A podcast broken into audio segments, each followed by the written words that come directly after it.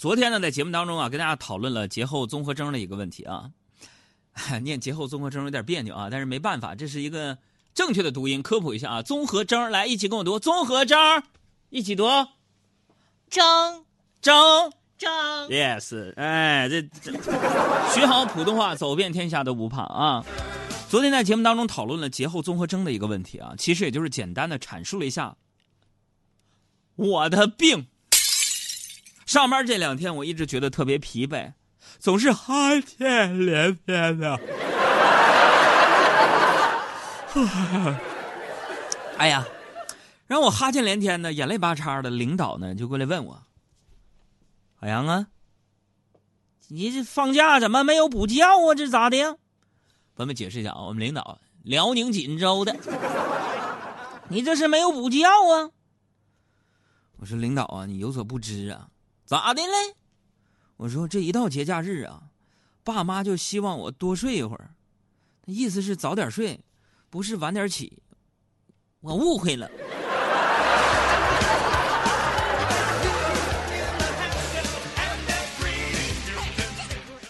就是各位，刚才上节目之前啊，我在办公室睡了一觉，还挺香的。哎呀，都做梦了，梦里边啊，我就梦见自己啊，我捡到了神灯。啊，许下一个愿望。这个美好的愿望是什么呢？我擦了擦神灯，说：“神灯啊，神灯，我可以向你许愿吗？”可以，你许下一个愿望吧。我说我的愿望就是，我想要这辈子钱多的花不完。然后神灯点点头说。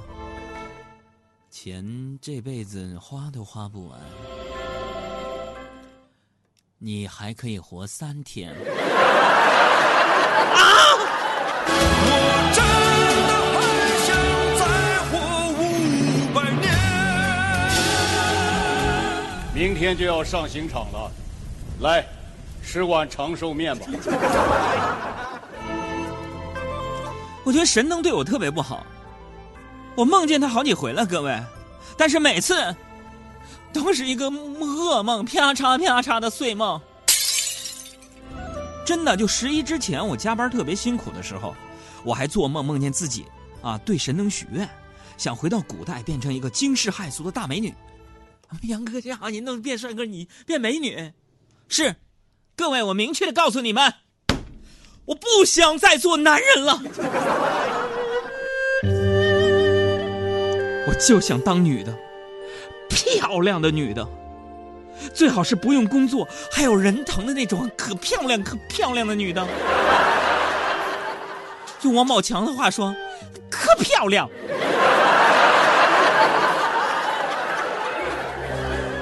那次做梦，神灯满足了我的愿望，我果真就出现在了宋代的一个阁楼里面。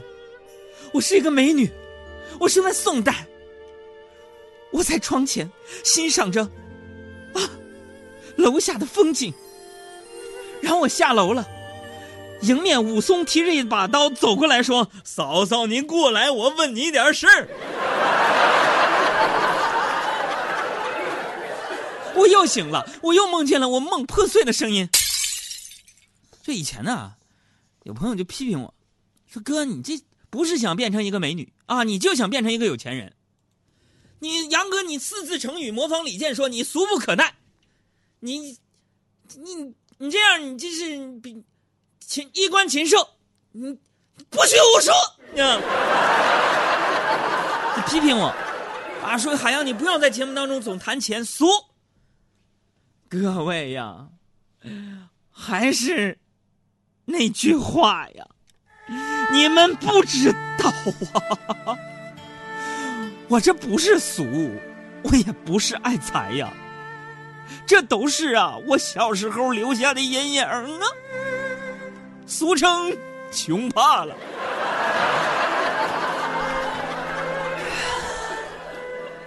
童年对一个人一生的影响很大，每一个人最深刻的回忆，基本都是在童年发生的。你按理说童年应该是美好、开心、单纯的时光。但是，一项调查结果显示，一个不快乐的童年就会影响人的一生。我小时候啊，给我拿点纸去，快点，吸水不掉渣子那种，快点。小时候你们杨哥我呀，家里穷啊，别的小朋友都有零花钱，我就没有。有一回呀、我就偷偷的拿了家里两块钱买吃的，只是有一回的意思就是每一回啊。但是咱不偷大额，只偷两块两块的。我又偷了家里两块钱买吃的，在小卖部啊就被我爸撞见了。完，我爸给我一顿暴揍啊！我爸就问我呀：“钱呢都锁在抽屉里了，还让你怎么偷的呢？”我就如实回答说：“我看见妈妈把钥匙放在皮箱子底下了。”然后第二天，我妈又是对我一顿暴揍啊！我就心想，不就偷两块钱吗？我妈一边揍一边说：“海洋啊，你胆儿肥了是不是？啊，这回敢一次偷十二块钱了。”当时不明白，现在明白了，我那个爹呀！所以大家也可以说说啊，你童年有哪些阴影？我其实童年一个非常大的阴影是什么？就是说。我比别的同学矮，走到哪里都是他们的阴影照着我。哎，别笑别笑，但是夏天可凉快了。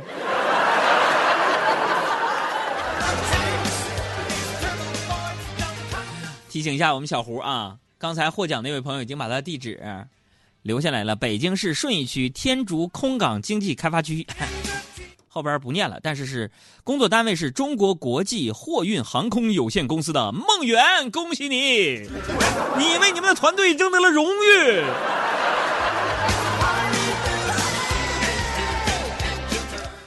如果说我从小的生活条件比较差的话啊，跟你说，那我们工作室的阿布应该是工作室里经济条件最好的人，北京坐地人儿，哎，北京人儿知道吗？皇城根儿里边那种文化浸染出来的，知道吗？哎，就今儿中午休息的时候，我听工作室这女女的聊天，阿布就说了：“那什么，嘿，十一啊，我出去一趟啊，这十一我光买衣服就花了两万多。朋友们，买件衣服两万多呀！我一口老血还没有来得及喷出去，人家小胡情商高啊，非常羡慕，就问呢：我的天哪，阿布！”家里边衣柜都不够放了吧？阿布说了一句：“够放，够放，两万多就买了一件。”朋友们，我都能想象出来，当时阿布一掷千金，什么千金万金去买这件衣服的时候，整个商场那人的目光啊！整个商场忽然都在对我发光，每样都能都特别好让我发狂，这个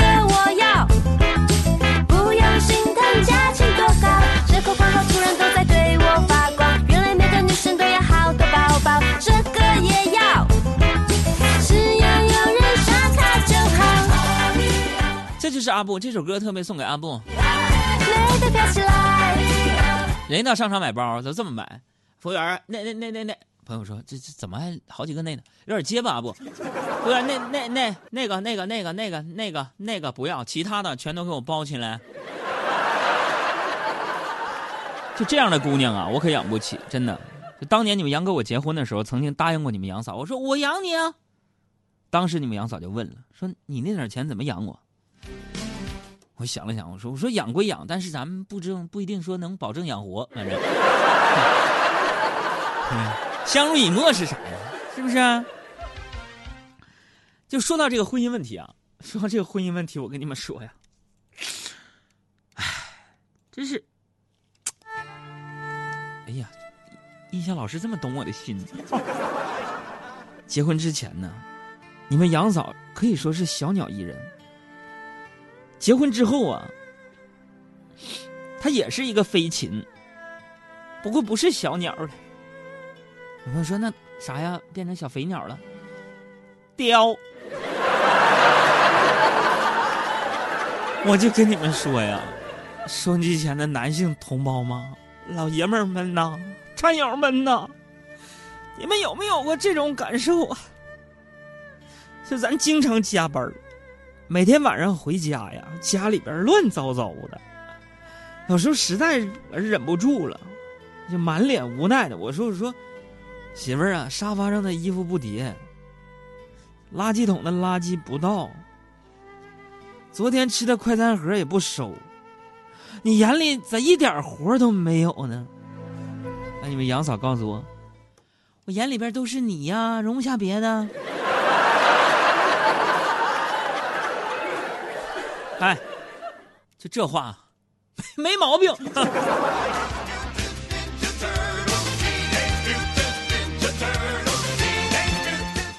就我回想工作这些年，我为了挣钱啊，什么活我都接过。各位啊，你们别看我是个电台主持人，但其实呢，我演过电影啊。呃，我还记得我第一次演电影，演的是男八号吧。去试镜的时候，导演问我有没有和猛兽相处的一个经验啊，我就给他看了几张我和你们媳妇儿我媳妇儿在一起的生活照啊，试镜通过了 啊。这时候有朋友就说了：“哥，我知道看过你演那个电影，不就是和韩国艺人朴世厚、中国艺人，呃，这个陈然、安虎他们一块演那个电影叫《香气》吗？啊，演的非常精彩。是朋友们，但是我人生第一个电影叫《末代响马》啊，《末代响马》啊，合作的是一些台湾的一些导演和演员啊，那里边我戏份非常的精彩，就是呢，把我从这个马上扔那个马上。”哎，死了！你们去查一查，好信的去找一找，能不能找到啊？然后演的这个第二部电影其实就是《香气》，大家可以看看啊。整个电影部分，我是唯一的喜剧桥段啊。这我这人，你看啊，就咱们演过电影，演过话剧，演当过男一号，出过书，做过综艺节目啊，主持过全亚洲第一个日播直播脱口秀，咱们啥活都干过，在东北师范大学门口摆过地摊。啊，在上中专的时候当过家教，在花卉基地当过管理员，哎，在，呃，吉林大学地质工博物馆做过解说，哎，叫 and so on 啊。为什么？为什么？别笑，为什么？各位，你们说啊，我这个人是什么？能吃苦，眼里有活哎，我过过苦日子啊。在节目当中，新朋友跟你们讲讲啊，不是我岁数大了，忆苦思甜。杨哥从我出生这天，你们杨哥我啊，出生在一个三间土坯房子里，土坯炕上，接生婆李奶奶给我接生的，你这对不对？也就是说，我的母亲非常厉害，因为啥？能顺产，呃，能吃苦啊，特别特别的这个，能吃苦啊，是不是啊？哎，能吃苦给我带来的是什么？过过苦日子，我就知道挣钱不容易，攒钱更难。这看似是一个好习惯，但也导致我现在实在看不惯身边那些姑娘那么挥霍，那么矫情啊！那今天中午阿布不是说买了好几万的衣服吗？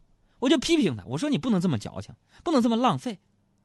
但是阿布跟我说说杨哥，《西游记》告诉我们，有拖延症吃不上唐僧肉。白白雪公主告告诉我们，如果不是吃货就就不会中毒。灰灰姑娘也告诉我们，女人卸妆之后基本上都都很难认出来。豌豆公主告诉我们，矫情。才有人要。你看人说的一套一套的，用排比句式，这也告诉我们什么道理？有的时候咱有点口吃没关系，你把内容想好了说，照样有力量。有人给我发过来，杨哥是这个末代响马吗？是我是我是我。这个末代响马拍摄地呢，就是你们杨哥上小学的地方。吉林省长春市净月潭旅游风景区啊，当时我们家在一个山坳里边。有朋友说，我能不能去看看你的故居啊？可以，全都被拆迁了啊！拆迁之后都夷为平地，变成山了和河了啊！你可以去看，当时那个地方叫董家屯我问问谁还知道董家屯这个地方？谁还知道净月红星小学？谁知道长春市第七十四中学？啊？谁还去过吉林省林业学校啊？这以这都是以后就是你们杨哥的地方。我等我百年之后，那里边都会挂牌的。开个玩笑啊！要说人家阿布多了不起，是不是啊？前阵子去了欧洲，十一放完假吧？啊，跟你们说，明天染了个紫头发要去日本。今天阿布上我这来交请假单子，我说我说不是说好了要少花钱吗？啊啊！少花钱，你不说你自己要主动做到消费降级吗？为什么又去日本旅游了呢？阿布翻着小白眼告诉我，我还是已经降降了。本来我我是想登登月的。